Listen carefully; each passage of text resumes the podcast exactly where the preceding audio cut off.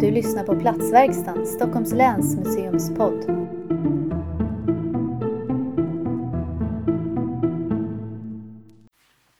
Varmt välkomna hit till eh, kvällens eh, seminarium om Ågesta, ett kulturarv som skaver. Jag heter Anneli Kurtula, jag är museichef för Stockholms läns museum och eh, det är vi som arrangerar den här föreläsningen eller seminariet ikväll tillsammans med ABF. För en tid sedan så initierade vi ett projekt som vi kallar just Kulturarv som skaver. Det, vi undersöker lite olika platser och kommer att lyfta fram dem på lite olika sätt också. Men vad vi har sett som är gemensamt för de här olika platserna det är att de är mytomspunna och att de väcker väldigt motstridiga känslor. Det kan vara både ilska, eh, vanmakt, men också eh, nostalgi. Eh, och som i det här fallet, till och med rädsla.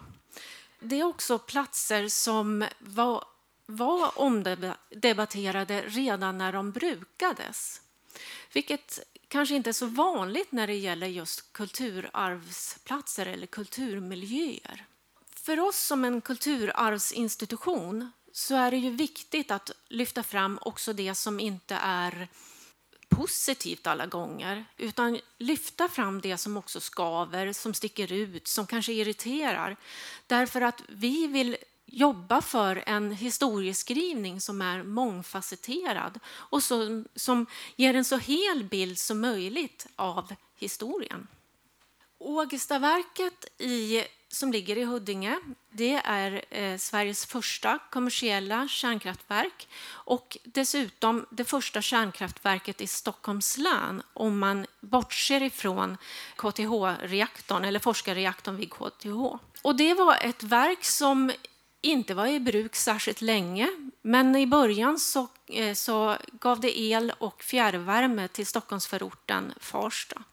Men redan efter tio år, alltså 1973, så stängdes Ågestaverket eh, av säkerhetsskäl och det fick inget nytt användningsområde utan har stått oanvänt i princip sedan dess. Som jag sa tidigare, det är mytomspunnet och det har väckt väldigt stort intresse i, bland allmänheten. Och det har hållits visningar där och det finns också de som har velat omvandla det här, eh, den här anläggningen till ett museum.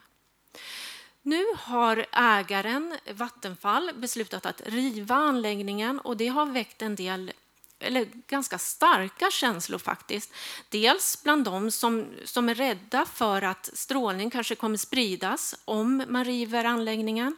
Men också bland de som ser det här som ett monument för över eh, modernismen och kalla kriget faktiskt. Och, eh, Länsstyrelsen i Stockholms län de har eh, kontaktat Kulturdepartementet för att kanske få staten att köpa in det här och omvandla det till ett statligt byggnadsminne. Och ikväll så har vi både Vattenfall här och Länsstyrelsen och andra också.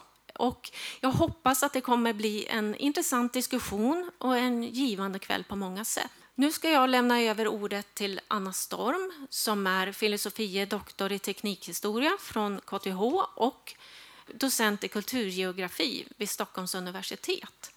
Och hon ska leda det här seminariet och kommer presentera de andra föredragshållarna. Så varmt välkomna. Tack så mycket, Anneli, och hej.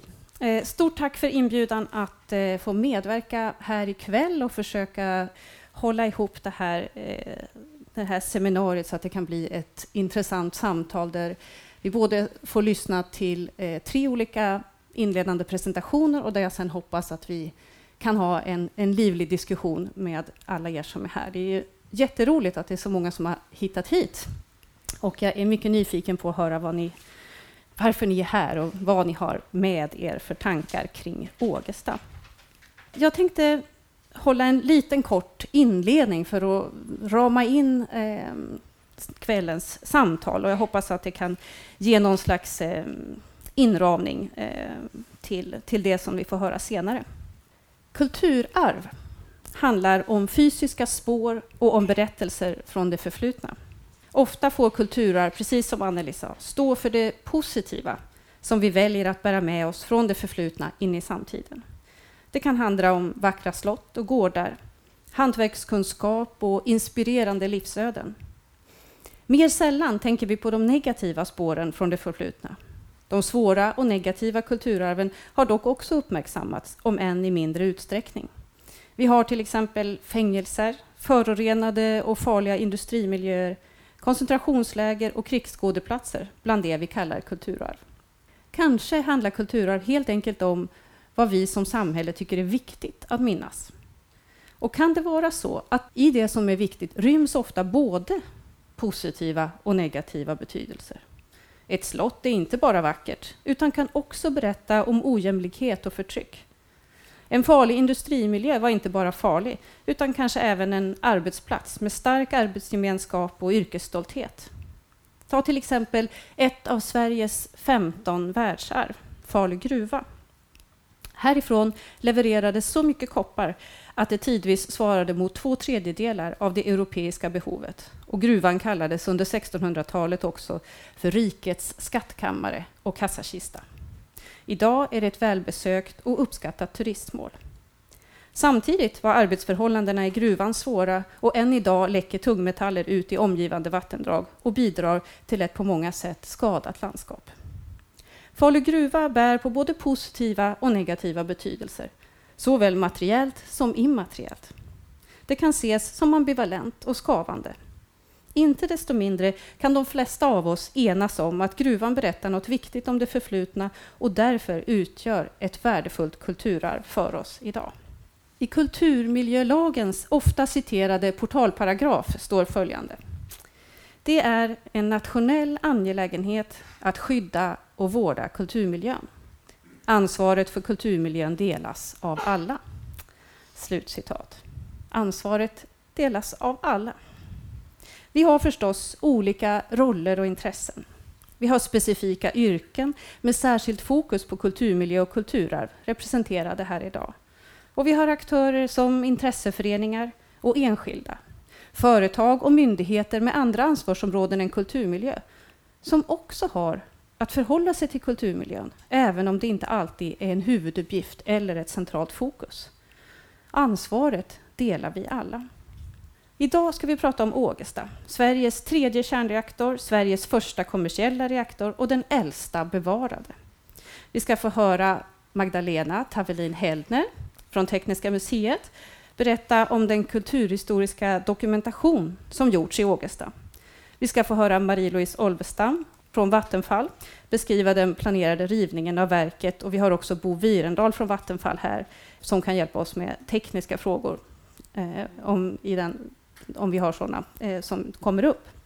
Och vi ska få höra Eva Dahlström Ritzell eh, från Länsstyrelsen i Stockholms län redogöra för myndighetens hantering av Ågestas framtid. Vi kommer också ha gott om tid för diskussion. Men innan jag släpper in de fyra talarna vill jag gärna ge en liten glimt av hur vi skulle kunna se på Ågesta i ett internationellt sammanhang. I den forskning som mina kollegor och jag bedriver kan vi se att det fortfarande är ovanligt att betrakta kärnkraft som kulturarv, men att trenden är växande. I Storbritannien har vi till exempel Dunray och Calder Hall som hör till Sellafield. I Ryssland har vi F1 och Obninsk. Och I USA är det Manhattanprojektet som hittills drar till sig störst intresse ur kulturarvsperspektiv. De andra reaktorerna är civila. Eller de andra eh, kärntekniska anläggningarna är civila. I de här exemplen från eh, Storbritannien, USA och Ryssland finns i princip alltid en samverkan mellan kärnkraftsindustrin och kulturmiljösektorn. Och arbetet har ofta en prövande ansats. Är det här värdefullt? I så fall, på vilket sätt? Kan det bevaras? Bör det dokumenteras? Kan det visas för allmänheten? Finns det intresse? Finns det ekonomi? I det här växande intresset för kärnkraft som kulturarv kan vi se en dominans av tidiga forsknings och experimentreaktorer byggda på 40 och 50-talen och med fokus på vetenskapliga och tekniska utmaningar och framsteg. Ågesta kan på många sätt ses som nästa steg i den här utvecklingen. Och jag vill jättegärna citera den brittiske strålskyddsingenjören Alan Flowers eh, som besökte Ågesta med mig eh, och flera av oss andra här i lokalen också för precis ett år sedan. eh, när han beskriver hur han tänker kring Ågesta efter att ha varit där. Och det här blir då på engelska. Han skriver I support uh, maintaining the legacy of Augusta as a physical entity which honors and demonstrates as a stunning visible reality the magnificent engineering and safety oriented culture in the early Swedish nuclear program. The engineered rock cavern environment of Augusta is a unique example of, nu of nuclear power plant engineering in its early years in the mid 20th century. Combining this with preservation of the remaining historic nuclear instrumentation and materials handling equipment, it provides a very special statement of Swedish mid 20th century quality design and engineering. This could be used to provide the inspirational core feature of a technology park or technology museum for the enlightenment and enjoyment of future generations. Den senare storskaliga kommersiella kärnkraften har i mindre utsträckning utpekats som kulturarv, vilket inte är så förvånande. Ofta behöver det gå en tid, kanske ungefär 50 år, innan en miljö, en teknik eller en gemensam erfarenhet upplevs så pass gammal att den kan betraktas som kulturarv. Ågestas drifttid ligger nu ungefär 50 år tillbaka i tiden. Det har, som ni kommer att få höra, höjts röster för Ågestas värde som kulturarv för både ett och två decennier sedan, vilket resulterat i olika utredningar och dokumentationer. Nu har verket 50 år på nacken om man räknar från drifttidens mitt. Kanske är det vi som är aktiva just i denna tidsperiod som kommer att ha en avgörande påverkan på huruvida Ågestaverket kommer att bevaras eller ej. Helt eller delvis, eller rivas. Kanske faller det just på vårt ansvar. Och med de orden vill jag lämna över till Magdalena från Tekniska museet som ska ge oss lite mer kött på benen när det gäller Ågesta och det arbete som museet har gjort tillsammans med några andra institutioner också. Varsågod. Jag ska berätta lite om ett dokumentationsprojekt som vi gjorde i Ågesta med start 2005. Jag vill gärna resonera lite grann kring hur det kunde komma sig att vi, vi startade det här projektet överhuvudtaget. Eh, initiativet kom faktiskt från Magelungens vänner och från Filip Waren som också sitter här i rummet idag. Magelungens vänner det är en intresseförening som är, värnar särskilt naturmiljön kring Ågesta och Magelungen. Det här var alltså 2004-2005 och eh, Tekniska museet, vi hade ju under väldigt många år dokumenterat industrihistoriska platser och företeelser och sådär. Och vi hade väldigt mycket kontakter med både forskare och med andra aktörer. Ja, lite tidigare så, så kom det också en, en statlig utredning som handlade om just industrisamhällets kulturarv. Och det blev en hype kan man ju säga. Många projekt som startade runt om i Sverige och det var väldigt många fler museer och andra aktörer som började syssla med de här frågorna. Och ett av de projekt som, som jag själv deltog i då handlade om, det hette då dokumentation av industrisamhällets kulturarv och vi hade olika case. Och ett av dem var Barsebäck där eh, den första reaktorn hade stängts ner 99 tror jag det var. Och eh, det var också en konferens i Barsebäck som var ett initiativ från eh, regionmuseet i Kristianstad och som eh, Eh, det var också både kultur, alltså folk från, från kulturarvsvärlden men också från forskare och eh, från industrin som träffades. Och den hette då Stort, fult och farligt. För att, liksom att diskutera kärnkraftverk som kulturarv då var ju ändå ganska provocerande. Det hade också föreslagits faktiskt då eh, ett tag innan att, att Barsebäck skulle bli byggnadsminne och det avfärdades som ett skämt. Det fanns ändå en del eh, inom vår värld som, som var intresserade av kärnkraftshistoria och, och ja, tid, tidiga kärnkraftsanläggningar och sådär. Så det var framförallt från Stockholm, men också från Skåne. Så det här sammantaget gjorde ju att, att när vi fick det här förslaget från Magalungens vänner att, att eh, vi kanske skulle ta och intressera oss för Ågesta, det var, det, det, var liksom någonting, det fanns en viss logik i det här. Det, det, det låg i tiden på något sätt också. Vi eh, lyckades också då få eh, Riksantikvarieämbetet med i det här projektet så att de satsade pengar inom en, ett område som heter det moderna samhällets kulturarv. Eh, vi kontaktade Länsstyrelsen, och, så Eva Dahlström Ritzell som, som också kommer upp här snart, hon var med, en av de som var med i projektet. Och Länsmuseet i Stockholm kom också med. Så vi tillsammans eh, vi utgjorde en liten grupp och vi lyckades få till stånd ett möte med Svafo som ju var ansvariga då för servicedriften. Och det var ett väldigt positivt möte. Från Svafo var man väldigt intresserade av att, att göra någonting av det här. De öppnade verkligen eh, rent bokstavligen dörrar för oss så att vi kunde komma in i Ågesta. Ja, Ågesta då. Det är ju, ligger ju lite söder om Stockholm, i Huddinge kommun och i nära Farsta. Och det här är en, en bild från 1900 ungefär. Platsen är ju väldigt naturskön. Om man åker till Ågesta idag så åker man säkert dit för att kanske spela golf eller åka skidor eller någonting sånt. Och så har det ju varit länge. Det har ju också funnits Eh, en förening, föreningsliv som har, har verkligen värnat eh, naturen och friluftslivet under många år.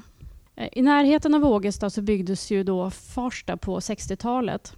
Och då kom också då tanken, efter en hel del utredande, att man skulle bygga ett atomdrivet kraftvärmeverk som skulle distribuera värme och el till Farsta. Och det här kraftvärmeverket då, det kallades också för R3. Det här var ju, hur kunde det liksom komma sig att, att, det, att, det, att det blev ett atomkraftverk i, i närheten av Farsta och sådär överhuvudtaget? Jo, det var ju faktiskt så att redan 1945 så började man från statligt håll att intressera sig eh, för att vi skulle satsa på atomkraft i Sverige. Och det här var eh, mycket på grund av att, att vi hade fått veta att vi hade så stora urantillgångar. Och just tidstiden eh, gjorde ju också då att självförsörjande och oberoende var väldigt viktiga strategi, strategiska områden. Och då tänkte man att atomkraften skulle kunna ge så stora möjligheter och det fanns en enorm optimism kring det här. Det var ju verkligen inte så att man tänkte sig att det här skulle vara liksom någonting dåligt på något sätt utan det var ju snarast verkligen tvärtom. Det var helt fläckfritt helt enkelt. Man skulle bara tycka att atomkraften var, det var framtiden. Och den här bilden tycker jag liksom signalerar någonting av det här. Det här är atomkonstnären Arvid Nilsson som anställdes av AB Atomenergi för att översätta ingenjörernas ritningar och så till perspektiv och sprängskisser och sånt. Men han gjorde också såna här monumentalmålningar, varav det här är en, en sån som finns på Studsvik. Och här kan man ju se liksom samarbetet mellan ingenjörerna och eh, den här eh, lyckliga familjen som till höger där som, som får ta del av den här nya tekniken. Det här var vetenskapen på hög nivå. Vi hade precis vid den här tidsperioden väldigt skickliga forskare som behövdes för, för, för, att, eh, för det här ändamålet. Och eh, att få ett, ett uppdrag som industriföretag var ju också det var prestigeuppdrag. Ågesta då, några milstolpar då som jag sa tidigare så var det just det här med att det började redan 1945 och sen så 1954 så öppnade R1 eh, en experimentreaktor som lades precis i, i Stockholm. Och det var ju på det område som är tillhör KTH idag. Där, det var väldigt viktigt att det skulle liksom ligga där inom den absoluta vetenskapliga kärnan. Liksom. Det, var, eh, det, var, det var det som prioriterades framför allt. Men ganska snart så började man tänka större en ny större tungvattenreaktor. För just, det var just det här med, med eh, den tungvattenstekniken och svenskt inhemskt uran. Det var eh, viktiga delar i, i den svenska strategin som kallades för den svenska linjen. Och det var då ASEA, Stockholms elektricitetsverk och Vattenfall som var huvudaktörer i, eh, i det här bygget. 1956 så började man då bygga Ågestaverket och det såg ju inte alls ut som, eh, som kärnkraftverk brukar se ut idag. stor låda med ränder på, utan det här är ju ett bergrumsförlagt eh, kraftverk. Och, eh, det var ju mycket riktigt i drift i ungefär tio år, men det var också eh, någonting som man hade bestämt från början att det hade faktiskt en beslutad driftstid. Men under tiden som Ågesta eh, var i drift så hände det också mycket på när det gällde säkerhet, när det gällde internationella kontakter och ja, lönsamhetsfrågor och sådär. Just lönsamheten i Ågesta var väl bara egentligen ett år som det var och det var inte riktigt det stora målet heller. Men eh, när eh, Ågesta la ner så var tungvattentekniken den var passé. Och då hade man också precis byggt klart eh, en mycket större anläggning, Marviken, som aldrig togs i drift. Utan då var det lättvattensanläggningar eh, som man satsade på och då handlade det också om eh, till stor del importerad teknik. Eh, 1980 tror jag det var, så eh, gjorde Vattenfall en utredning om just det här om Ågesta skulle kunna bli ett museum. Och där var också Tekniska museet eh, rätt så aktiva. Det här föll på kostnader. Men eh, under åren som, som följde så, så var det ändå ganska mycket visningar och så där i, i anläggningen. Och det var, det var rätt så öppet då så. Eh, och när vi kom in då så var det som jag sa en generös eh, inställning till att, att dokumentera Ågesta. Vi gjorde det här projektet då för att vi ville försöka hitta instrument för, för att besluta om eh, anläggningens framtid men också för att försöka sätta in Ågesta i ett historiskt sammanhang. Och eh, Sen så gjorde vi också då en analys kring ja, hur man kunde värdera en sån här typ av anläggning. Det vi gjorde var att vi eh, gjorde studier i fält i anläggningen. Jag skulle tro att det var kanske två veckor eller något sånt där som vi möjligen som vi, som vi var på plats sammanlagt eh, under då ett par år. Vi gjorde också en större fotodokumentation med det finns eh, 300 bilder ungefär som ligger ute på nätet nu som ni kan titta på. Och det finns också, den anläggningen är också filmad. Sen gjorde vi intervjuer med tidigare anställda. Vilket ju också gav en väldigt spännande bild av hur det var att jobba på en sån här anläggning. Och det visade sig också att det var många som, som fortsatte jobba inom kärnkraftsindustrin. De kanske var kvar i 40-50 år. Eh, vi tittade också i arkiv och eh, litteraturen förstås. Och vi hade ganska stor nytta av eh, eh, arkiven i, på Riksarkivet på, i eh, Arninges depå. Sen när det gäller värderingen så utgick vi från en eh, metod som Riksantikvarieämbetet hade använt sedan länge. Där man då delar upp kulturhistoriska värden i fastställda kategorier. Vi tyckte väl kanske att den här metoden inte var så, så användbar i just det här fallet så vi gjorde också en, en en annan analys som utgick ifrån stora berättelser. Jag kommer tillbaka till det, det senare. Nu finns det en eh, senare eh, värderingsmodell som Riksantikvarieämbetet har tagit fram ganska nyligen.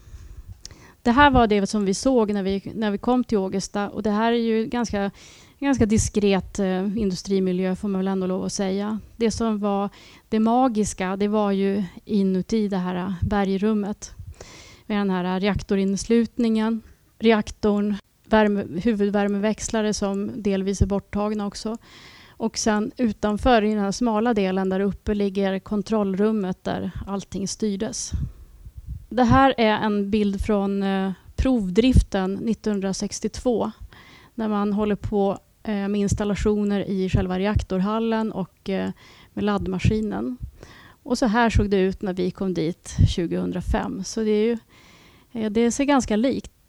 Vi eh, eh, blev guidade av Åke Bergman som var en veteran som hade jobbat på Ågesta i många, många år och som tog väldigt väl hand om oss där. Det här är ett exempel på den ingenjörskonst som, som man ser överallt i Ågesta. För det här var ju man pratade om reaktorkvalitet och så här. Det, det här var sådana toleranser som, som, som krävdes för att i, i den här typen av anläggning. Ja, den här analysen då, som jag sa tidigare, så, så testade vi Riksantikvarieämbetets värderingsmodell. Och den handlar ju väldigt mycket om att miljön är liksom bärare av värden som kan lyftas fram. Det, det, kan, det, handlar inte så mycket kanske om hur, miljön, hur, hur värdefull miljön är i förhållande till andra miljöer. Och det var kanske aldrig tänkt heller att det var just sådana här storskaliga industrianläggningar som, som, som man främst tänkte på när man formulerade den här. Vi satsade då istället på en annan sorts analys och den handlade om stora berättelser. Och det vi valde då var dels den svenska linjen och där kunde vi se att Ågesta har ett väldigt stort värde och att särskilt värdefulla delar är just de eh, delar som, som visar på tungvattenmodifierade kärntekniska anläggningen som, som är liksom eh, uppförd just för att producera fjärrvärme. Och det här är, är väldigt ovanligt. Både, ja, alltså, eh, världsunikt. Men sen så var ju också Ågesta en symbol för, för Sveriges energi och säkerhetspolitik. Just den här teknikoptimismen och framsteget.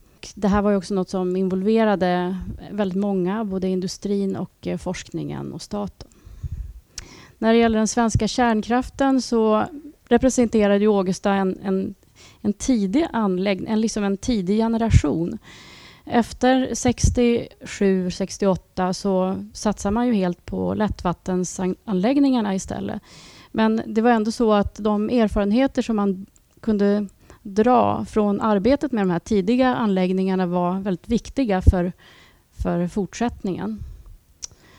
Eh, Ågesta är också ett av de ytterst få eh, atomdrivna kraftvärmeverken i världen som är förlagda i ett bergrum.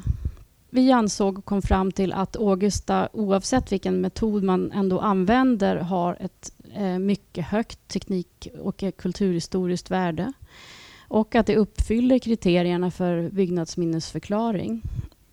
det finns inte heller några kärntekniska anläggningar som är bevarade Eh, Medan det då till exempel när det gäller vattenkraftens anläggningar finns åtskilliga sådana bevarade. Och att det är motiverat att visa anläggningen för en publik och ge perspektiv på vår egen tid. Det här är lite material som ni själva kan ta del av. Så det finns alltså på Digitalt museum som är en, en databas som många museer är anslutna till. Och där finns eh, vårt material på Tekniska museet, våra bilder. Eh, det finns också i, i vår eh, årsbok Dädalus. Den kan man också ladda ner. Och 2008 eh, handlar om just kärnkraft och den äldre tidens eh, ja, anläggningar särskilt. Och sen så finns det också en, eh, ett nummer av bebyggelsehistorisk tidskrift som eh, handlar om kärnkraftshistoria och där bland annat finns ett, ett kapitel om Ågesta. Sen så finns det också, vi gjorde också en rapport som man kan köpa på Tekniska museet. Jag har med mig ett ex här idag. Och det här är den här årsboken som jag pratade om och Eh, bebyggelsehistorisk tidskrift som också då finns i printad form. Det blev liksom lite efterspel ändå efter att vi var klara med vårt projekt. Och den här dokumentationsprojektet, eller rapporten, den är, det här är andra tryckningen och det var ju fantastiskt tyckte vi att vi fick eh, trycka om den för att det blev så pass stort intresse. Och sen har vi också varit med på ganska många konferenser både i Sverige och eh, utomlands. Och det, har också, det är fortfarande en hel del människor som hör av sig till mig, till exempel, kanske till Eva, eh, och eh, är intresserad av hur, vad som händer med Ågesta, om man kan få komma dit och besöka anläggningen och sådär. I förra året så var jag till exempel i Tyskland också på en konferens. Eh, det var en internationell konferens då som handlade om, om kärnkraftshistoria. Och I Tyskland så är det så också att efter Fukushima så beslöts att eh, alla eh, anläggningar där skulle stängas ner, vilket är ganska många. Eh, jag tror att det var 110 kärnkraftverk. Men det är bara en fjärdedel av elproduktionen som kommer från kärnkraft i Tyskland medan i Sverige så är det alltså 40 procent. Men det här är ju också en väldigt komplex fråga. Det, är, eh, det kan låta eh, som en, någonting som, som vi tycker från, från kultur från museihåll att, att eh, man borde bevara Ågesta. Men eh, det som jag tror på är ju att, att just ha en, en bra dialog med Vattenfall och med andra aktörer och så som, som jobbar med det här ur, ur er horisont. För det är lagstiftning, det är, vi har olika roller och olika mål. Eh, men jag hoppas att vi ska hitta en bra väg tillsammans. Jag avslutar med en bild här från kontrollrummet. Tusen tack Magdalena. Jag tänkte innan du sätter dig Magdalena, vi, vi kan bara kanske en, om det är någon som har en snabb, kort, konkret fråga till Magdalena direkt så kan vi ta den nu. Ska vi se, hade vi en handmikrofon också? Ja, tack för en väldigt bra för presentation. Allan Tomingas från Tyresö här. Var inte den svenska tungvattenlinjen också inkopplad vid kärnvapenproduktionstankarna? Att det skulle vara underlag för produktion av svensk kärnvapen? Ja, du nämnde eh, inget om det. det var ju, nej, det fanns ju både en militär och en, och en, svensk eh, linje, eller man ska säga, inriktning. Och eh, det var nog eh, en, en tanke från början att, att, att man ville satsa på att, att möjligheten att kunna utveckla ett svenskt kärnvapen. Men eh, allt eftersom åren gick så, så tror jag att den ambitionen minskades rätt så radikalt för att eh, man på internationell nivå beslöt att, att använda kärnkraften i fredlig tjänst. Då ska jag be att få eh, hälsa Marie-Louise Olvstam välkommen. Vill du eh, prata med den där bakom dig? Eller ska vi... Ja, den kan få ligga där. Den, den är ju där. fin, så ja. den kan ligga där tycker jag. Så, och du kan gärna få presentera dig själv. Jag vet att du är jurist, men du kanske har en mer korrekt titel. Så. En korrekt titel, ja, det också. Eh, Marie-Louise Olvstam heter jag och eh, jag är mycket riktigt jurist eh, på Vattenfall. Eh, jag jobbar bland annat då med alla typer av myndighetskontakter och tillstånd och sånt som kopplar just till Ågestaverket. Och så har jag med mig min kollega Bosse Wirendal som är involverad i den framtida planeringen för Ågesta just nu. Då. Och vi tackar för att vi har fått komma hit och försöka ge, apropå det här med att ge olika infallsvinklar på, tänkte vi skulle prata om vårt uppdrag när det gäller eh, Ågestaverket. Eh, och man måste ju komma ihåg att det är fortfarande ett kärnkraftverk. Det må inte ha varit i drift sedan 1974, men definitionsmässigt är det ett kärnkraftverk. Eh, och I Sverige har vi ju en ganska omfattande lagstiftning som kopplar till kärnkraftverk. Och hela syftet med den här lagstiftningen är ju att staten har tänkt sig att staten ska inte ta något ansvar för kärnkraften. Det ska de som äger och driver den göra. Vi ska inte lämna någonting till kommande generationer. Därför är det väldigt tydligt i kärntekniklagen att har man haft ett kärnkraftverk i drift och sen stängt av det, då är man skyldig att nedmontera och riva det här kärnkraftverket. Och den här skyldigheten är ovillkorlig. Det finns inga dispensmöjligheter så som lagen ser ut idag. Och vad innebär det då att nedmontera och riva ett kärnkraftverk? Ja, det innebär att vi måste ta bort allting som är radioaktivt där inne. För det finns radioaktivitet kvar i Ågesta. Det får vi inte glömma bort. Eh, och för att få ut den här radioaktiviteten så måste vi, vi måste börja plocka bort anläggningsdelar. Om ni kommer ihåg den här fina bilden som Magdalena visade med genomskärningen i berget man kom in i den här reaktorhallen också som flera av er har varit inne i, som är ungefär i markplan. Reaktorn sen, den ligger under det här golvet. För att vi ska kunna plocka bort alla de delar som är radioaktiva så behöver vi först modernisera vår lyftkran som går in i den här hallen så att den är säker så att vi kan jobba med den fjärrstyrt. För det här materialet är så radioaktivt så vi kan inte vara i närheten av det. Vår personal kan inte vara där. De måste kunna köra den fjärrstyrt. Vi måste plocka bort den här fina laddningsmaskinen.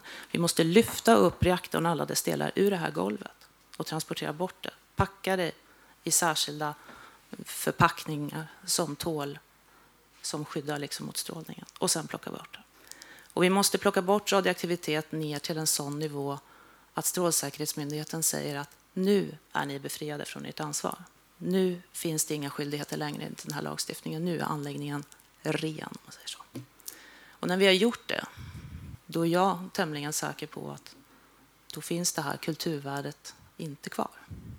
Då har vi förstört för mycket. Det som finns kvar då, det är ett bergrum med ett plåttak, lite gallerdurk och några väggar. En del radioaktivitet sitter fast liksom i betongen. Vi får bila bort den. Byggnadsstrukturer försvinner. Så det är vår utgångspunkt. Så som uppdraget ser ut idag, så som lagen ser ut. Gör Ågesta rent från radioaktivitet. Det kan väl räcka kanske som en inflygning, så tänker jag att vi kommer tillbaka sen. Okej, tusen tack. Har vi någon kort, snabb, direkt fråga till Marie-Louise? Fredrik Lundberg heter jag. Och jag bara undrar, själva kontrollrummet där, det ska väl inte vara radioaktivt? Det brukar mm. inte vara på andra kärnkraftverk? Nej, det är inte radioaktivt. Så att det, det finns tillgängligt om någon vill ha det. Mm. Men, nej, det ingår inte i det som vi är skyldiga att riva eftersom här har vi ingen radioaktivitet. Det stämmer, helt korrekt. Jag heter Thomas Snitt. Jag var på studiebesök massa år sedan på Ågesta. Och någon i sällskapet hade Geigermätare med sig och längst ner i reaktorn så fick vi rejält utslag. Mm. Men den höll ju på att svalna.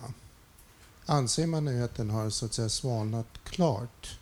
Eh, man trodde att det fanns en halv kaffekopp uran kvar i eh, reaktorn i form av damm som man inte lyckades få ut. Ja, jag vet inte om Bosse är bättre lämpad att svara på den här frågan, men det är ju vad vi vet inget uran kvar i reaktorn idag. Men däremot så är det ju delar inuti reaktorn, alltså komponenter som sitter på insidan i reaktorn som har varit utsatta för den här kärnklyvningsprocessen och liksom bombarderats med neutroner så att de själva har blivit radioaktiva. Vi har ju två typer av radioaktivitet kan man nu säga, om man nu ska komma in på det. Att dels finns det ju det här materialet som själv avger strålning. Det måste, ibland är det lite och ibland är det mycket. Ibland kan vi hantera det, ibland måste vi sköta det på stort avstånd och, och skärma av med bly och sådana saker för att kunna hantera det. Den andra typen av radioaktivitet det är ju det som vi kallar för kontamination. Det är alltså smuts, det är partiklar som kan sitta inuti rör, den kan sitta i väggar och på golv och så. Och den kontaminationen, det är ju det som gör att när, när ni har varit inne där, att ni får ta på er en skyddsdräkt liksom, när man går i om man ska i alla fall gå he hela vägen in så får man göra det så att man inte får det här dammet på sig. Man får inte tugga tuggummi eller äta någonting och så för att man inte ska få det i sig. Men det kan man ju alltså skydda sig genom att ha, ha kläder som man sen tar av sig och kastar. Men strålningen kan man ju aldrig skydda sig med, med de här kläderna utan där gäller det att hålla avstånd. Då. Och det finns eh, komponenter kvar och eh, vissa delar. Vi håller just nu på med en så kallad radiologisk kartläggning där man alltså försöker titta exakt hur mycket radioaktivitet finns det. Och det har visat sig att det finns mer på vissa ställen än vad man kanske trodde då från början och tidigare beräkningar har visat. Så att vi har en hel del eh, utmaningar att ta tag i. Där. Okej, tusen tack. Då eh, är det dags för Eva Dahlström Ritzell från eh, Länsstyrelsen i Stockholms län som får ge ytterligare ett perspektiv från kulturarvssektorn eh, kan vi säga. Jag ska prata om hur vi på Länsstyrelsen har jobbat med den här frågan utöver dokumentationen som vi också var inblandade i. Men det kommer inte jag att prata så mycket om, även om jag kommer att nämna lite grann av den här värderingen som ju har varit angelägen för oss också. Jag tänker dock börja lite med att prata om eh, lagstiftning och vad skydd av kulturhistoriska miljöer kan innebära. För man pratar ibland om K-märkt och det är faktiskt inget begrepp som heter så egentligen, utan det är en samlingsnamn för flera olika lagformer och utpekanden som kan betyda lite olika saker. Först har vi då kulturmiljölagen och det är ju den som vi på Länsstyrelsen jobbar mycket med. Och det är ju fornlämningar, kyrkor och byggnadsminnen med mera som den lagen skyddar. Portalparagrafen nämnde Anna här, att det är allas ansvar att, eh, att ta hand om kulturmiljön, men det är Länsstyrelsen som är tillsynsmyndigheten som det heter då ett beslut, ett byggnadsminnesbeslut som finns där. Jag förväntar mig inte att ni ska kunna läsa det. I bästa fall ser ni att det står beslut och det står skyddsbestämmelser. För det är de här skyddsbestämmelserna det som reglerar eh, vad man får göra och inte göra med ett, en, ett, eh, ett byggnadsminne. Och de ska då vara anpassade efter de kulturhistoriska värdena förstås, så att de skyddar de kulturhistoriska värdena och inte, inte mer än de kulturhistoriska värdena. De kan vara mer eller mindre eh, hårt reglerande. Och man tänker kanske att det är en byggnad, men ett byggnadsminne kan också vara en park eller en trädgård, en anläggning av ett slag, en väg. Vi har vägar som är byggnadsminnen. Här i länet har vi en klappbrygga ute på Dalarö som också är byggnadsminne. Eh, men kulturmiljölagen reglerar de som är enskilda byggnadsminnen, det vill säga ägda av en privatperson, ett företag, en stiftelse eller vad det nu kan vara.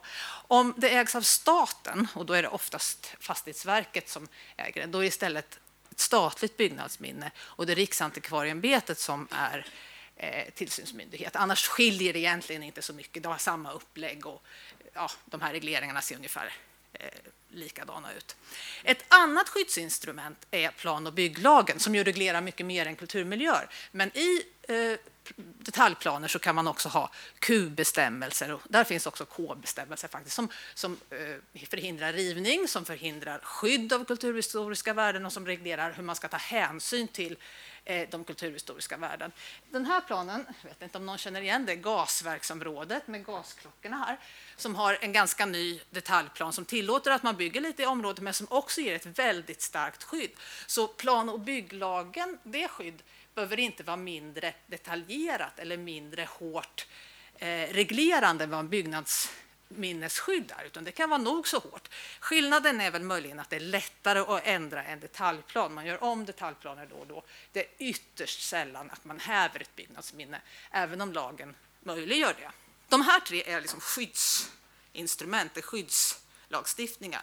Sen finns det andra regleringar, som riksintressen till exempel, som regleras av miljöbalken och mer är utpekande av värden och sen ska man eh, i detaljplanarbetet och i bygglovshanteringen tillgodose de här värdena. Och det är kommunerna som ska göra det. Länsstyrelsen är där tillsynsmyndighet också över kommunerna, hur de hanterar riksintressena. Den sista punkten här, värdering och utpekande i, eh, i kulturmiljöprogram, eller som vi ser här i det här är ju Stockholms stadsmuseums klassificeringskarta. Det är utpekande, det är inget formellt skydd, men det är ett utpekande och en värdering som kommunerna ska ta hänsyn till när de planerar och bygger. Det här det är de tre senaste byggnadsminnena eh, vi har i Stockholms län. Eh, kvarteret Västergötland på Södermalm, Sturehofs Sturehof slott och Sandhamns tullhus. Och de här är ganska representativa för hur byggnadsminnen ser ut i länet och i landet. Institutionsbyggnader, bostadsmiljöer, företrädesvis eh, högreståndsmiljöer. Eh, nu ska vi säga att Sturehovs slott är faktiskt ekonomibyggnaderna eh, med i byggnadsminnesförklaringen också. Det är inte bara huvudbyggnaden och flyglarna som bilden visar här. Men för att vi inte ska framstå som stofiler och konservativa så vill jag också visa några andra byggnadsminnen som vi har i länet som är av mer modernt snitt. Luftvärnsregementet i Norrtälje, LV3, eh, som som är en komplex anläggning med många byggnader uppförda under efterkrigstiden men under flera år. Den här anläggningen byggdes faktiskt för att man som man flög över den så skulle man tänka sig att det var ett bostadsområde. Man skulle inte förstå att det var ett regemente. Därav det här hus i park-idealet som ju man kan se på bilden här. Statens bakteriologiska anstalt i Solna är ritat av Asplund, en välkänd arkitekt eh, som kanske har gjort det lättare att bli byggnadsminne om man ska vara lite kritisk. Och slutligen då Kvarnholmen i Nacka som är en industrimiljö. För som Magdalena nämnde så var det ju ett fokus på just industrimiljöer vid sekelskiftet 2000. Men decennierna dessförinnan, sedan det sena 60-talet, hade man på olika sätt arbetat för att industrimiljöer och industriarvet skulle bli en del av kulturarvet genom dokumentationer, genom forskning, genom eh, ja, inventeringar av olika saker, både på nationell och regional och ja, även på lokal nivå. Och det går att se också att det blir, om man till exempel räknar byggnadsminnen så ser man att det blir en allt större andel. Det är lite svårt att i bebyggelseregistret, då, som är det register som Riksantikvarieämbetet håller och där man kan se vilka som är byggnadsminnen, det är lite svårt att få fram exakt siffra för det beror så mycket på hur man kategoriserar och hur man räknar byggnader eller anläggningar. Men jag skulle väl säga att antalet industrimiljöer eller industribyggnader som är byggnadsminnen idag kanske ligger på säg, 7 procent eller någonting sånt. Stor osäkerhet kring den siffran som sagt, men en, en, inte så mycket, men lite. Också efterkrigstidens bebyggelse har ju uppmärksammats allt mer. Och förstås i och med att vi kommer längre ifrån efterkrigstiden. Det som man på 70-talet skulle värdera en byggnad från 40-talet var ju svårare än vad vi har att göra det idag. Magdalena nämner ju det här Riksantikvarieämbetets satsning Det moderna samhällets kulturarv som var eh, ett exempel på det. Och på senare tid så har man också fortsatt att jobba på olika sätt. Och det är ganska tydligt, tycker jag ändå idag, att både industriarvet och den efterkrigstidens bebyggelse faktiskt är en del av kulturarvet. Det är inte samma hås kring industrimiljöer, men tittar man på, på planer, omvandling av industriområden till exempel, så är det ändå man, man, man identifierar det kulturhistoriska värdet. Sen kan man ha synpunkter på hur man hanterar det, men det är inte så att man kan hoppa över det idag. Och antalet byggnadsminnen ökar både vad det gäller mer moderna anläggningar och vad det gäller industrimiljöer så ökar det ändå successivt lite grann. Eh, ångkraftverket här i Västerås är en väldigt storskalig anläggning som är ganska länge sedan den blev eh, byggnadsminne. Jag kommer inte ihåg exakt, men jag tror det är slutet på 90-talet, ungefär i samband med den här håsen som vi pratade om. Att efterkrigstiden saknas har man ju identifierat som ett problem, bland annat när man utredde Fastighetsverkets innehav av byggnader Eh, Statens fastigheter, urval och förvaltning för framtiden som kom för några år sedan uppmärksammar den här bristen på sen, senare byggnader byggnader från senare delen av 1900-talet. Och också i kulturarvspropositionen som kom förra året så säger man att det här saknas i det statliga kulturarvsinnehavet. Och här kan det, det saknas så pass mycket att det till och med faktiskt kan vara angeläget för staten att köpa in anläggningar för att fylla den här luckan. Även om man annars kanske snarare tvärtom försöker göra sig av med, med statligt ägda eh, anläggningar, dock inte alla förstås. Och vi tycker då att Ågestaverket är en väldigt lämplig anläggning för att den sammanfattar så mycket av den här perioden. Och om man tittar på, som Magdalena var inne på, så kan man ju se, och gjorde vi i vår Eh, dokumentation. Då. Dels Ågesta som kopplat till den svenska linjen, dels Ågesta kopplat till den svenska kärnkraften överlag. Och vi tycker att anläggningen kvalar in väl i båda fallen. Det är en tydlig exponent för den svenska linjen. Och den svenska linjen den tillkom ju i en tid när vi hade det kalla kriget, när stormakterna nästan bokstavligt på ömse sida om oss eh, kapprustade. Och det var då Sverige ansåg att det var angeläget att bli självförsörjande på kärnkraft för att slippa importera bränsle. Och man satsade också på tungvattenreaktorer av den anledningen att de kunde man, där kunde vi använda det inhemska eh, uranet som fanns i Närke och Västergötland. Det tunga vattnet hade vi inte i Sverige, men det fanns i Norge, så det var ju nära till och med ett land som vi hade täta och nära eh, relationer. Tungvattenreaktorer var ju som någon var inne på, producerar ju också eh, plutonium.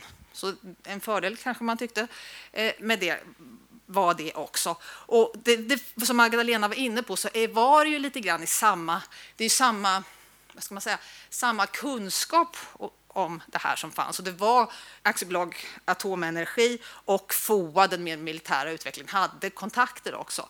Vad, vad vi har sett om Ågesta är att Ågesta-anläggningen i sig var ju alldeles för liten för att kunna producera plutonium till något kärnvapenprogram. Möjligen om man då tänkte sig att det fanns flera reaktorer och den här stora Marviken-anläggningen skulle kunna har producerat mer plutonium. Men då hade man ju redan 1968 hade ju Sverige skrivit på spridningsavtalet, så då var ju den frågan egentligen utagerad. Eh, Ågesta och de här tungvattentekniken var också mer lämpad att vara kraftvärmeverk, som Magdalena var inne på. Så här är ju inte en, en produktion av el, det var väl 10 procent ungefär som gick till el, utan det var ju kraftvärmeverk. Och då var också tanken att det skulle finnas ett nät, att många, många små Eh, kärnkraftverk, eller värmeverk då egentligen, i stadsdelar och i, i närheten av, förorter som Farsta eh, till exempel. Och det här det, det kanske det leder över till den andra sidan av den svenska linjen som Magdalena också var inne på, den här tillväxten och optimismen som fanns. För det var ju kalla kriget, vilket kanske var den mörka sidan, men den ljusa sidan var ju också att det fanns en oerhörd framtids optimism. De svenska företagen gick väldigt, väldigt bra. De, vi, vi, vi, skulle bygga bort bostadsnöden med nya bostäder på många, många platser. Man byggde ju verkligen framtiden och man prognostiserade för hur de svenska kommunerna skulle växa på ett sätt som vi idag kan tycka nästan är, larvigt. Jag vet inte hur många miljoner svenskar skulle vara om alla de här prognoserna eh, hade slagit in. Det, det, är ju ändå någonting som är viktigt att komma ihåg, det här kunnandet och självförtroendet, att vi kunde faktiskt bygga egna kärnkraftverk. Förstås hade vi kontakter med utländska forskare. Vi, vi uppfann det ju inte, det gjorde vi ju inte, men vi, vi hade ändå eh, förmågan. Och det här var ju förstås något väldigt väsentligt och viktigt för de svenska industriföretagen. Det var ju ASEA som var huvudansvarig för bygget av Ågesta, men många eh, andra företag var inkopplade som underleverantörer som Degerfors järnverk och Nohab i, i Trollhättan med flera. Och reaktorkvalitet. Och det var förstås ett, en fjäder i hatten för de här företagen att få vara med och bygga ett sånt här eh, prestigefullt, eh, prestigefylld anläggning. Ja, om man då tittar på den svenska kärnkraften och Ågestas möjlighet att berätta den historien. Så ja, visst, det är ett teknikskifte. Vi går från de här tungvattenreaktorerna till lättvattenreaktorerna. Och därmed så släpper vi också den här självförsörjande tanken eftersom det uran som man har i lättvattenreaktorerna måste vi importera. Men Ågesta är ju ändå en viktig steg på vägen. Och Ågesta var också lite av en plantskola. Många som arbetade där fortsatte sen att jobba vid andra anläggningar och jobba inom eh, kärnkraftsindustrin. Eh, Anläggningen ska man också komma ihåg består av flera delar. Det här är ju själva reaktorbyggnaden. Men så finns det också, det här var laboratorium, nu kontor, vaktstuga, markenteri, kyltorn där uppe. Det är ju en hel anläggning som också berättar om de arbetsuppgifter man hade på ett, ett kärnkraftverk vid den här tiden. Det var en ganska manlig miljö får man säga. Det var en kvinna som jobbade här. Men att hela anläggningen är ju värdefull också att berätta någonting om om den. Och sen är den ju, den är ju lågmäld men ändå en ganska tidstypisk arkitektonisk utformning. Arkitekt Sture Frölén som bland annat har ritat kommunhuset i Huddinge.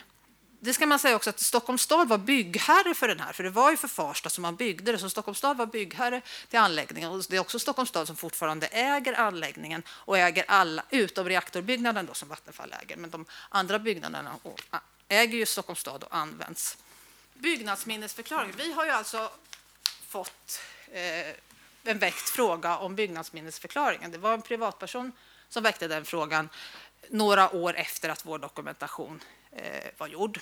Och då hade vi gjort den här eh, utredningen. Så vi visste ju att det fanns väldigt stora kulturhistoriska värden. Annars är väl kutymen när man får en, en väckt fråga så utreder man. Men det, det, kände vi att vi inte behövde göra för vi, vi tyckte att vi, eller vi, vi såg att det här fanns de synnerligen stora kulturhistoriska värden som är lagens skrivning då. Men vi visste också att det här var oerhört svårt. Vi känner ju till kärntekniklagen som säger att en anläggning som är tagen ur drift ska rivas. Och det finns också andra lagar, som strålskyddslagen, som, som gör det väldigt problematiskt att, att bevara Ågesta. Vi har ju haft kontakt med fastighetsägarna och mött dem i, och förstått att de känner att de, deras uppdrag ingår inte att bevara. Det är inte förenligt med deras uppdrag. Det, det, det är inte möjligt. Och det måste vi ha respekt för. Vi har olika uppdrag, vi har olika mål, vi har olika redskap. Men vårt uppdrag är att bevara kulturhistoriska miljöer som berättar någonting om vår historia som är viktiga att bevara för framtiden. Så vi kände att vi kunde inte bara säga ah, men vad trist, och då får vi avslå den här frågan. Utan vad kan vi göra då? Jo, men då tänkte vi att vi kan vända oss till Kulturdepartementet och se vad, vad, vad kan de göra. För en, man har ju pekat ut att efterkrigstidens miljöer är en, en eftersatt grupp som, som staten vill och bör äga för att kunna eh, förmedla historien om Sverige. Och I kärntekniklagen så står det också att, att regeringen kan ge undantag för den här lagen.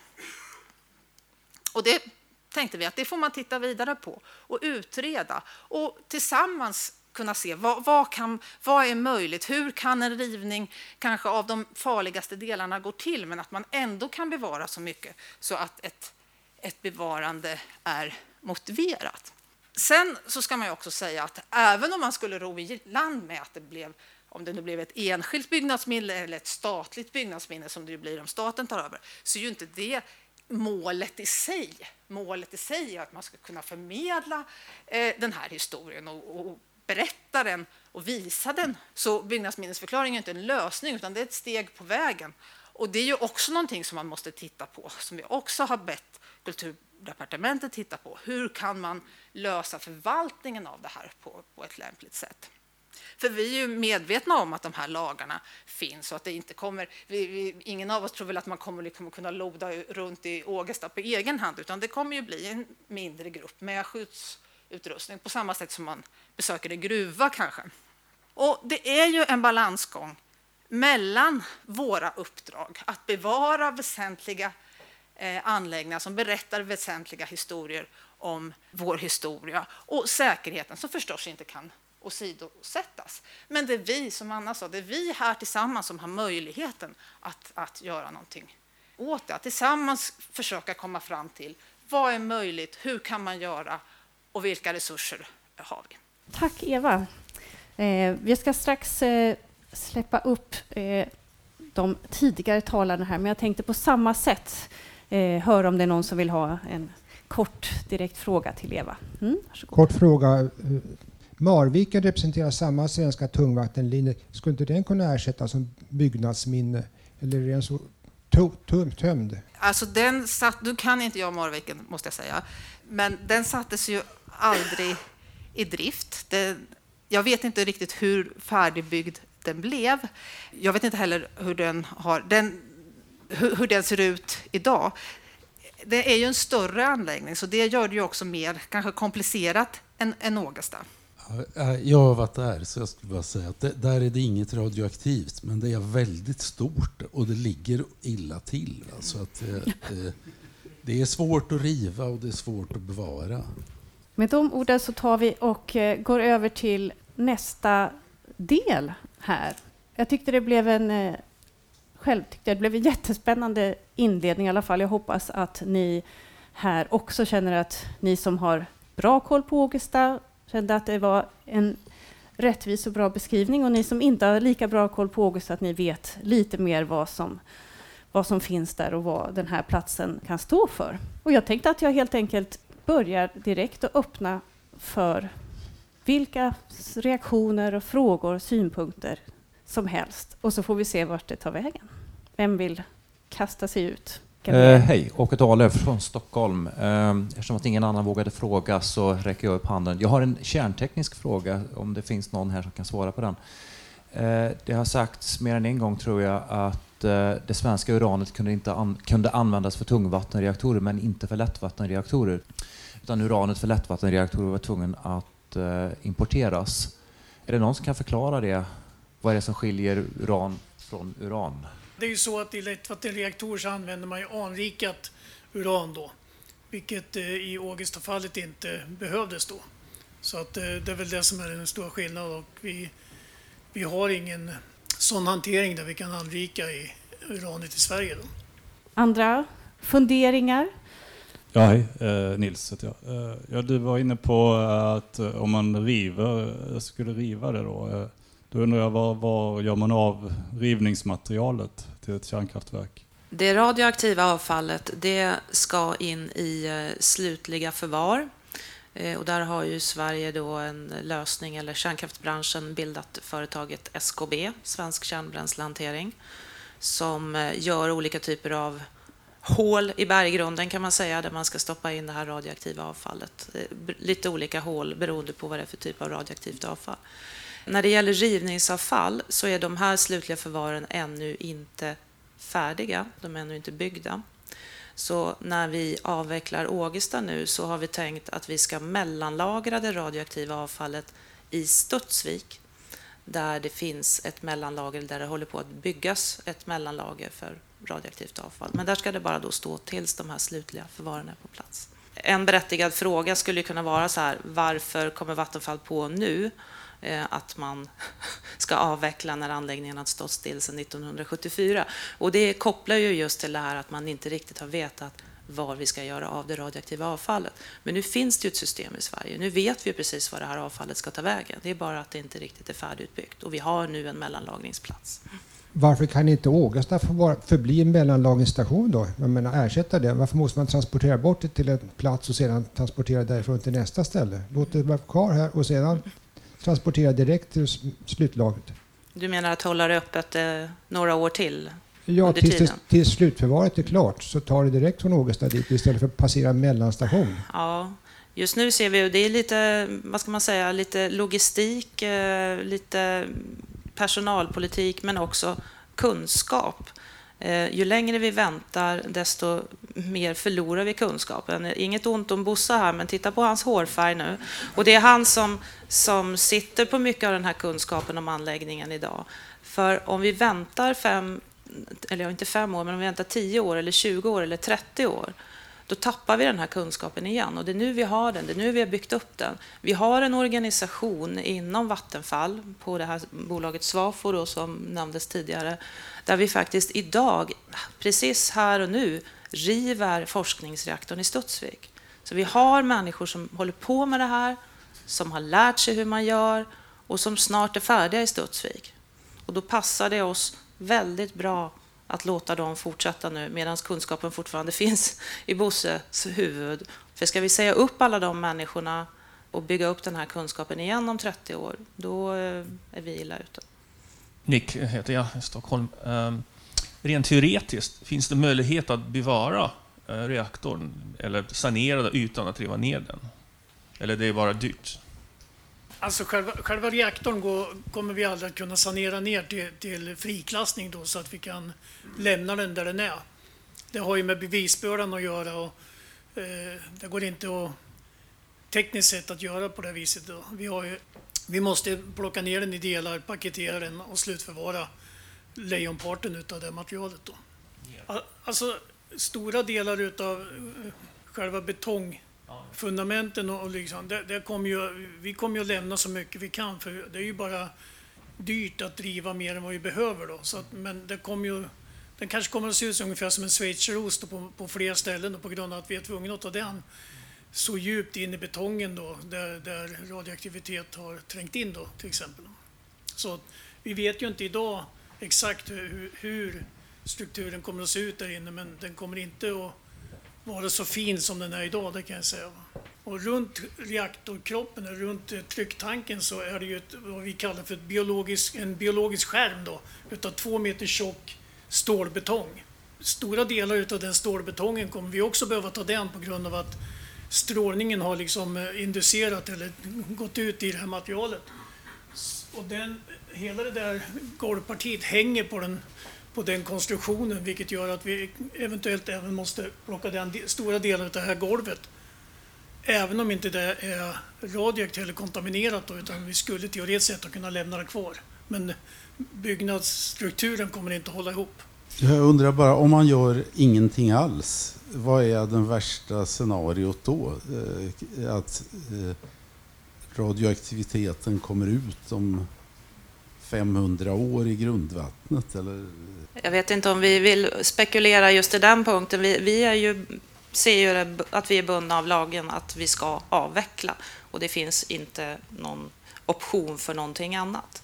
Nej, så att det som skulle hända om vi inte gjorde någonting, det är ju naturligtvis att någon av, av Bosses och mina chefer hamnar i fängelse därför att man inte har avvecklat enligt lagen.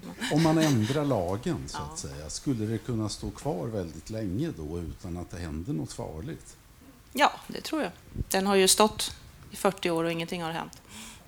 Vill ni kommentera? Jag tänker lite grann på den här radiologiska undersökningen som ni håller på med. Den är ju, blir väldigt intressant att se och jag, jag tänker det är väl någonting sånt som man kan diskutera om. Vad, vad är det som man kan bevara utan att man åsidosätter strålsäkerheten?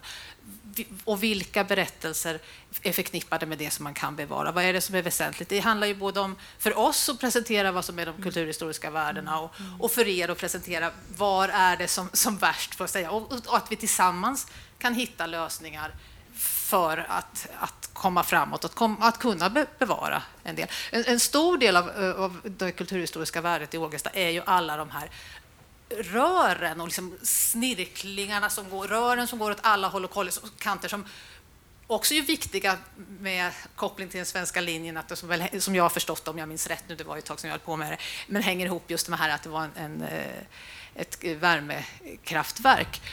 Vet ni nu hur mycket av reglagen och rören och eh, det som är eh, kontaminerat, är väl rätt term då kanske? Man skulle ju kunna säga så, man får ju dela in anläggningen i två delar. Det är ju den som är idag förknippad med reaktorn, alltså det som är kontaminerat. Där vi pratar om hela den här delen som är på, på turbinsidan med fjärrvärmerör och så vidare.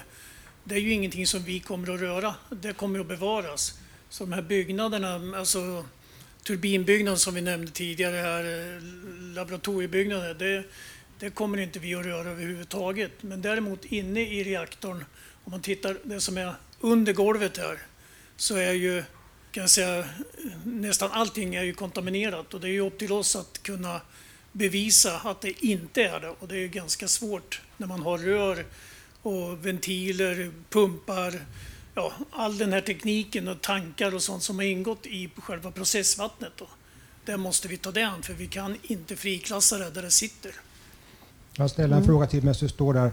Vad är det för halveringstid på det som har blivit kontaminerat, det vill säga avklingningstid? Ja, det, det, är ju, man kan säga det, det är ju beroende på vilken nuklid vi pratar men den dominerande nukliden i själva reaktortanken idag är ju kobolt 60 och det har en halveringstid på 5,25 år. Vi har ju till exempel styrstavarna står här och de, det är ju silver 108M i den och den har över 400, 400 års halveringstid.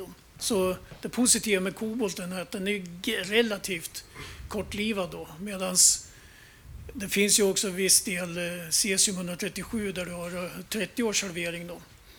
Och allt det här ska ju halvera ner och ju längre ner vi kommer i nivån ju mer planar ju kurvan ut så att säga. Och sen ska vi komma ner till, till friklassningsnivåer som är nästintill omöjliga att mäta in i, i, i reaktortanken idag som det är. Då. Det får man ju ta, för att kunna friklassa dem, man ska försöka, får man ta bit för bit och cirka ett ton i taget. Och sen ska man försöka bevisa att den, den delen är ren. Då. Alternativt att vi måste deponera materialet. Då. Vi har ju helt klart två olika typer av, eller två olika områden där vi har ansvar. Som du sa också Eva här, vi har ansvar för, den, eh, för strålsäkerheten, eh, att det här tas hand om på ett, ett säkert sätt.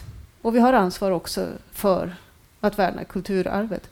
Och jag tycker det var intressant att du tog upp den här frågan om just eh, Dels har vi liksom funderat kring tidsperspektiven. Man kanske inte behöver tänka för all evighet. Alltså det radioaktiva avfallet måste vi tänka nästan all evighet, men inte riktigt. Men, men eh, ett mycket längre tidsperspektiv. Men just kulturarvsfrågan skulle ju kunna ha en mer temporär eller partiell tidsdimension. Eh, som jag tycker också era frågor har lyft här eh, väldigt tydligt. Att de här platserna kanske är viktiga för oss idag på ett sätt som de kanske inte är om, om 100 eller 200 år eller ens om 50 år, vad vet jag. Är det någon som har funderat någonting kring eh, eh... under rivningen kan man tänka sig att det är öppet för besöksgrupper på något sätt så att man kan studera eh, och dokumentera själva rivningsarbetet? Alltså under kommande rivning, nej, skulle jag vilja säga. Men däremot så har vi, vi har gjort en eh, panoramafotografering av hela anläggningen. Så med det materialet som vi har gjort nu så kan man i princip vandra runt våning för våning, rum för rum, gå in och titta på all, all den här installationen utav rör, pumpar, tankar. Eh, ja, egentligen, egentligen hela anläggningens uppbyggnad. Då. Det enda vi inte har kunnat gjort en panoramafotografering på det är ju in i själva tanken, men det, där, där har vi varit in med en annan kameratyp och, och kunnat dokumentera även hur det ser ut inne i tanken. Nu då. Får jag fråga där, varför har ni gjort det? Ja, den, stora, den stora grejen var ju att vi ville ha det underlaget för att kunna planera egentligen på sittande på kontoret då med, med den rivningspersonal som ska gå in och säga att i det här rummet ser det ut så här idag.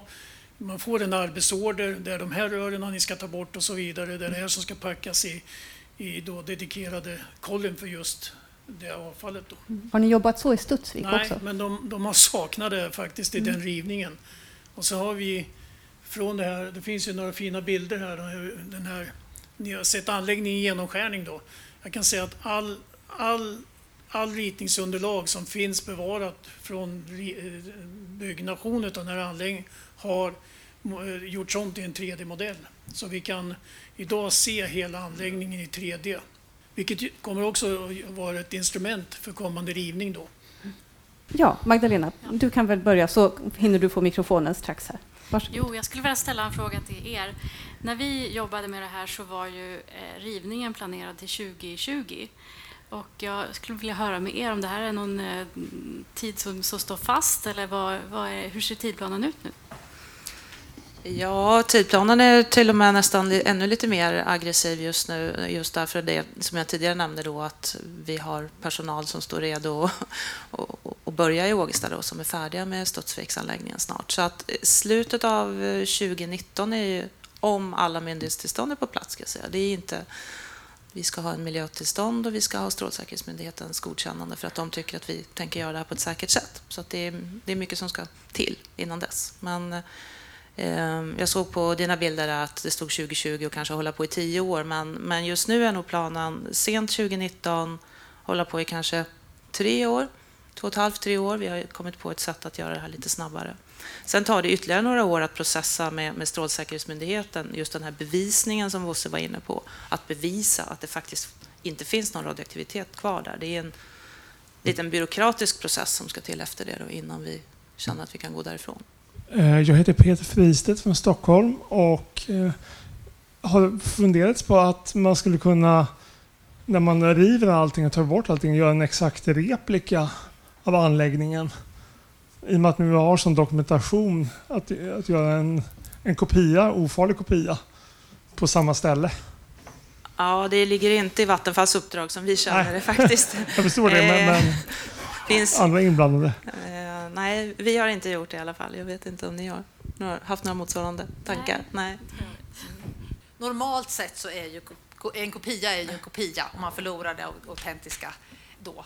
Sen kan man ju faktiskt säga ja, men en kopia kanske är bättre än ingenting alls då möjligen. Men det kanske i så fall inte skulle vara någonting som skulle komma i fråga för en byggnadsminnesförklaring. Men det kan ju finnas värden i det ändå. Och det vi skulle kunna göra är ju naturligtvis att diskutera det här materialet som Bosse pratade om. Att den här fotograferingen som vi har gjort som är alltså nästan som att gå runt som i ett tv-spel där man kan öppna en dörr och gå in och titta och man kan verkligen se varenda detalj. Just nu kan vi inte lämna det materialet ifrån oss därför att det finns olika regler om säkerhet liksom, så att man inte ska kunna se dörrar och ingångar och hur man kan bryta sig in och så. Men när vi är färdiga, då kan ju det materialet också göras tillgängligt om någon är intresserad av det. Jag är nog inte den enda som har den här frågan just nu. Eh, Finns det någon möjlighet att bes- att besöka anläggningen innan den rivs? Det är ett år kvar drygt. Ja, just nu så tar vi inte emot några besökare och det är det skälet att vi, vi håller på och förbereder avvecklingen och vi gör den här radiologiska kartläggningen och en hel del andra förberedande arbeten i det. Så just nu har vi satt stopp för besök om det inte är myndigheter såklart. Får jag fråga då? Om vi vill att ni ska ändra er, vem ska vi, vad ska vi då säga? Eller vem ska vi övertyga? Ja, då ska ni väl övertyga staten då eller någon annan att gå in och köpa Ågestaverket. Det är billigt faktiskt. Ja. Man kan nästan få betalt om man vill ta över det. Ja. Det är nog den, det stora tipset. Eh, Vi har inga planer på att ändra oss när det gäller att bryta mot lagen. Det är ju som ni sa mytomspunnet. Och, eh, men jag tycker ni delvis bygger på de myterna. Det där med självförsörjning är ju löjeväckande. Sverige eh, blev världens mest oljeberoende land under samma tid som Ågesta byggdes. Och eh, att den svenska kärnkraftens historia började 1945. Det är inte heller särskilt sant. Det var, det, det var atombomben som var i centrum. Det var, atombomberna sprängdes 1945 och det var därför FOA tog initiativet. Och det var därför atomkommittén som bestod till hälften av FOA-folk eh, eh, kom till. Och sen så byggdes eh, R1-reaktorn i princip i FOA 2 källare. Så det här med, med kärnkraft och sådär, det är ju vad de sa för 60 år sedan, men det ska väl inte fortsätta att spridas vidare. Det var atombomben det handlade om. Det, det, det, vi bygger på det är ju kärnenergiutredningen, heter den så, som kom 56. Och det är där man pratar om den svenska linjen och man pratar om det här självförsörjande tanken då. Att man, att man ska, och då är det ju också att man tänker värmeproducerande för man, har ju, man bygger ju samtidigt ut älvarna så man får ju elektricitet från vattenkraften. Eh, det är väl så man argumenterar. Sen hade vi inom ramen för det här arbetet, den här dokumentationen som vi gjorde, inte möjlighet att tränga djupare in i materialen. Det kan ju hända att man kan hitta mer om man har möjlighet att göra det.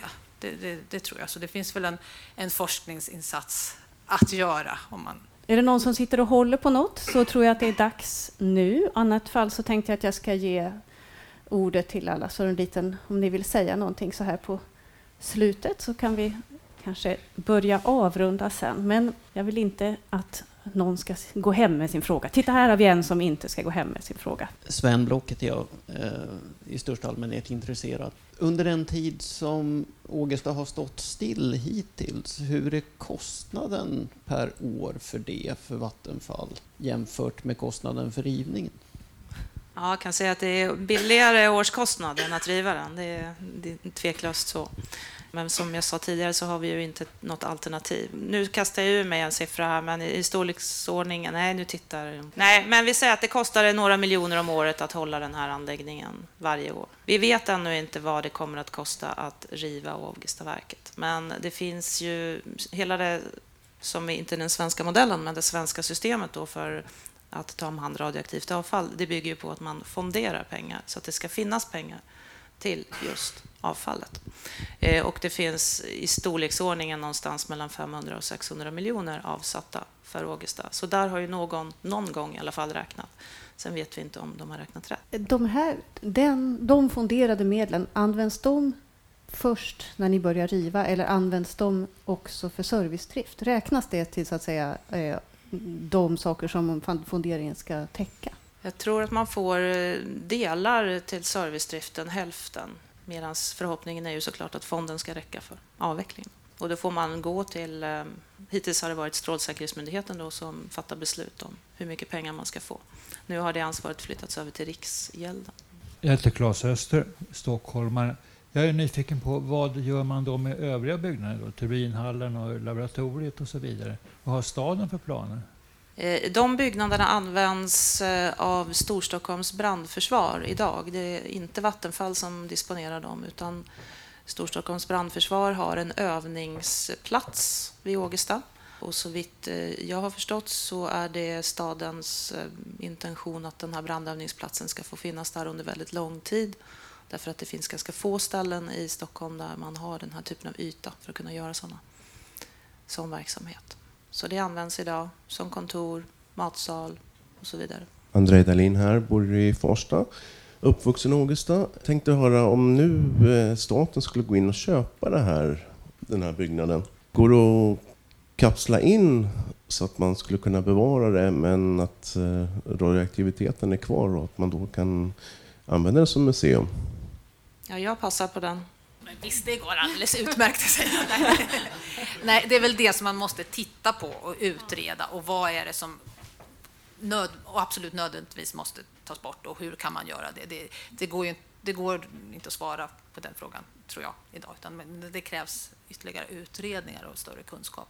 Ja, då tror jag att de flesta frågorna som ni har suttit och hållit på har kommit fram. Jag skulle vilja be bara säga några avrundande ord, om det är något ni vill lägga till eller knyta ihop eller kasta ut, kasta med.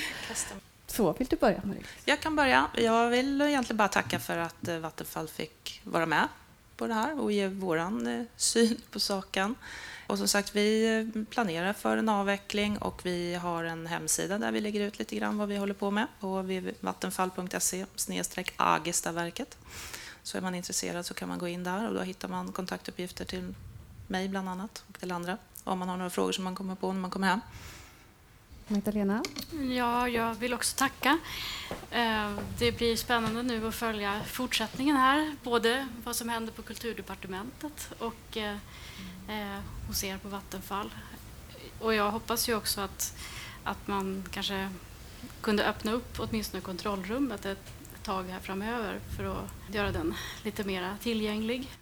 Vi som, eh, som kommer från kulturarvshållet, vi, vi tycker att det här är, är verkligen en, en intressant representant för att berätta om det moderna samhällets kulturarv och oavsett om, eh, om eh, kärnkrafts Historien började 45 eller något senare eller hur det nu var med det och vad som liksom var resultatet så det signalerar ändå en ambition och en, en, en optimism som, som, som har varit väldigt intressant att följa ska då jag säga så här på slutet?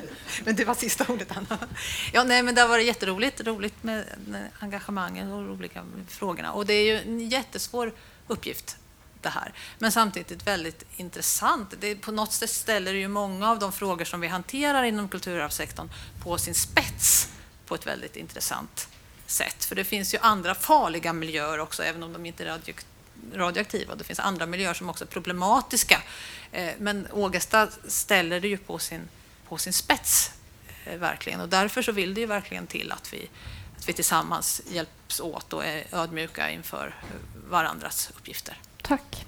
Jag, jag skulle, jag kan då bara också ta, passa på att säga det att det från universitetet eller från forskarhåll då, så där vi som så att säga inte bara tittar på, men, men där vi så att säga har en, där vi inte behöver ta ställning lika starkt, vilket ju är en, en, en lyx och samtidigt lite frustrerande ibland när man känner att man vill engagera sig i någonting. Vi följer nu med stort intresse de här eh, initiativen som jag nämnde inledningsvis, framför allt i Storbritannien och Ryssland, där man jobbar, eh, där industrin och kulturarvsinstitutioner eh, faktiskt arbetar väldigt tätt tillsammans kring olika typer av både museer, eh, ja, musealiseringar, så att, att eh, miljöer öppnas som museer, om delvisa bevaranden av olika delar av en miljö och av kulturarvsprofessionella eh, eh som är med vid rivningar och dokumenterar eh, liksom i samråd med industrin under, under rivningen och se hur det de ligger lite före oss där och, och se hur, hur det där kan ta sig ut och om vi kan få någon inspiration och goda idéer och kanske eh, lära oss någonting eh, för framtiden. För vi har, ju, vi har ju fler kärnkraftverk i Sverige även om inte vi har något eh, ytterligare Ågesta. Så, så tack eh, alla som har talat och tack för eh, en engagerad publik som var väldigt lätt och roligt att eh, fördela ordet till. Du har lyssnat på Platsverkstan, en podd producerad av Stockholms läns museum. Vill du veta mer om oss och hitta fler avsnitt? Gå in på stockholmslansmuseum.se